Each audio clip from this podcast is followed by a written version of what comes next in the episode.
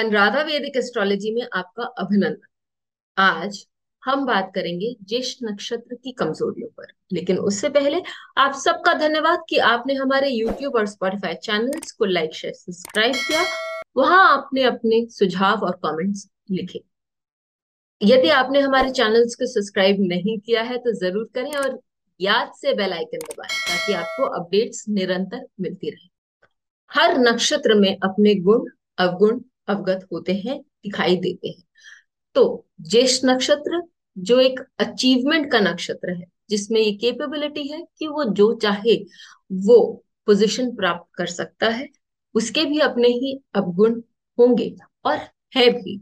तो चलिए, आइए, आज देखते हैं अपने इसी श्रृंखला में जहाँ हम नक्षत्रों के अवगुणों पर ध्यान देते हैं, ताकि हम उसको ठीक कर सके और जीवन को और स्मूथ कर सके। इसमें ज्येष्ठ नक्षत्र में क्या क्या अवगुण है? सबसे पहले कंट्रोल यानी कि किसी भी सिचुएशन को अपने नियंत्रण में रखने का जो एक अवगुण है, वो भी इस नक्षत्र में दिखाई देता है।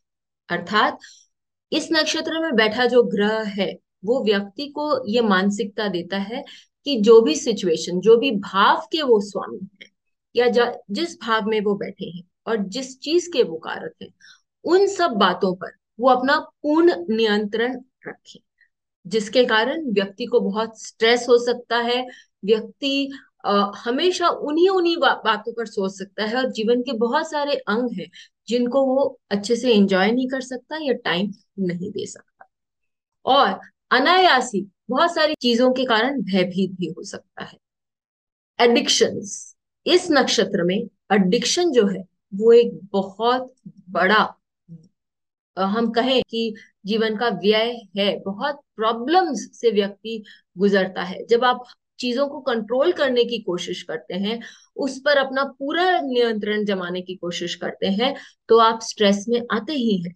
और वो आपको किसी, इस तरफ़, किसी तरफ़ लेके जाता है जिसके कारण आपको जीवन में एडिक्शंस होने की पूरी पूरी संभावना है। आप अपने आप को रिलैक्स करने के लिए, अपने माइंड को स्ट्रेस फ्री करने के लिए कुछ ऐसे व्यसनों का आ, सहारा लेते हैं जो कि जीवन में आगे चलकर आपको तकलीफ़ दे सकते हैं।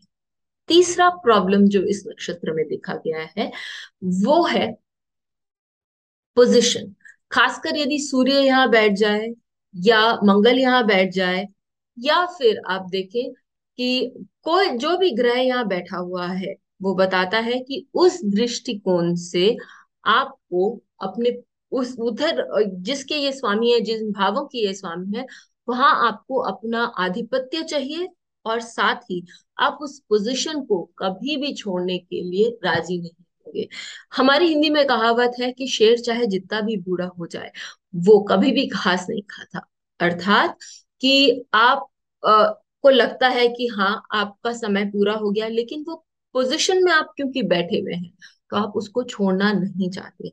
और ये आपके कंट्रोल फ्रीनेस को और भी ज़्यादा हवा देता है उसको बढ़ाता है। तो ये बात ज़रूरी है कि हम देखें वहाँ कौन सा ग्रह बैठा हुआ है? यदि शुक्र बैठा हुआ है तो हमारा एडिक्शन मदिरा और लेडीज़ की तरफ़ हो सकता है या कोई भी ऑपोजिट जेंडर की तरफ़ हो सकता है। या आ, कुछ अच्छी सुंदर वस्तुओं के लिए एडिक्शन हो सकता है। व्यक्ति पैसे से अपने आप का रुतबा, अपना पोजीशन बढ़ाना चाहता है ताकि उसको बहुत सारी चीज़ों पर अनायास और अपने आप ही कंट्रोल प्राप्त हो। इन सब बातों को हमें ध्यान रखना है और देखना है कि ये सारी चीज़ें बैलेंस में रहे। नहीं तो जीवन में बहुत सारी चीज़ें जो है वो छूट जाती हैं। तो आपको ये वीडियो कैसा लगा ज़रूर बताएँ। और अपने कमेंट्स और अपने सुझाव लिखना ना भूलें। फिर मिलेंगे, तब तक के लिए धन्यवाद।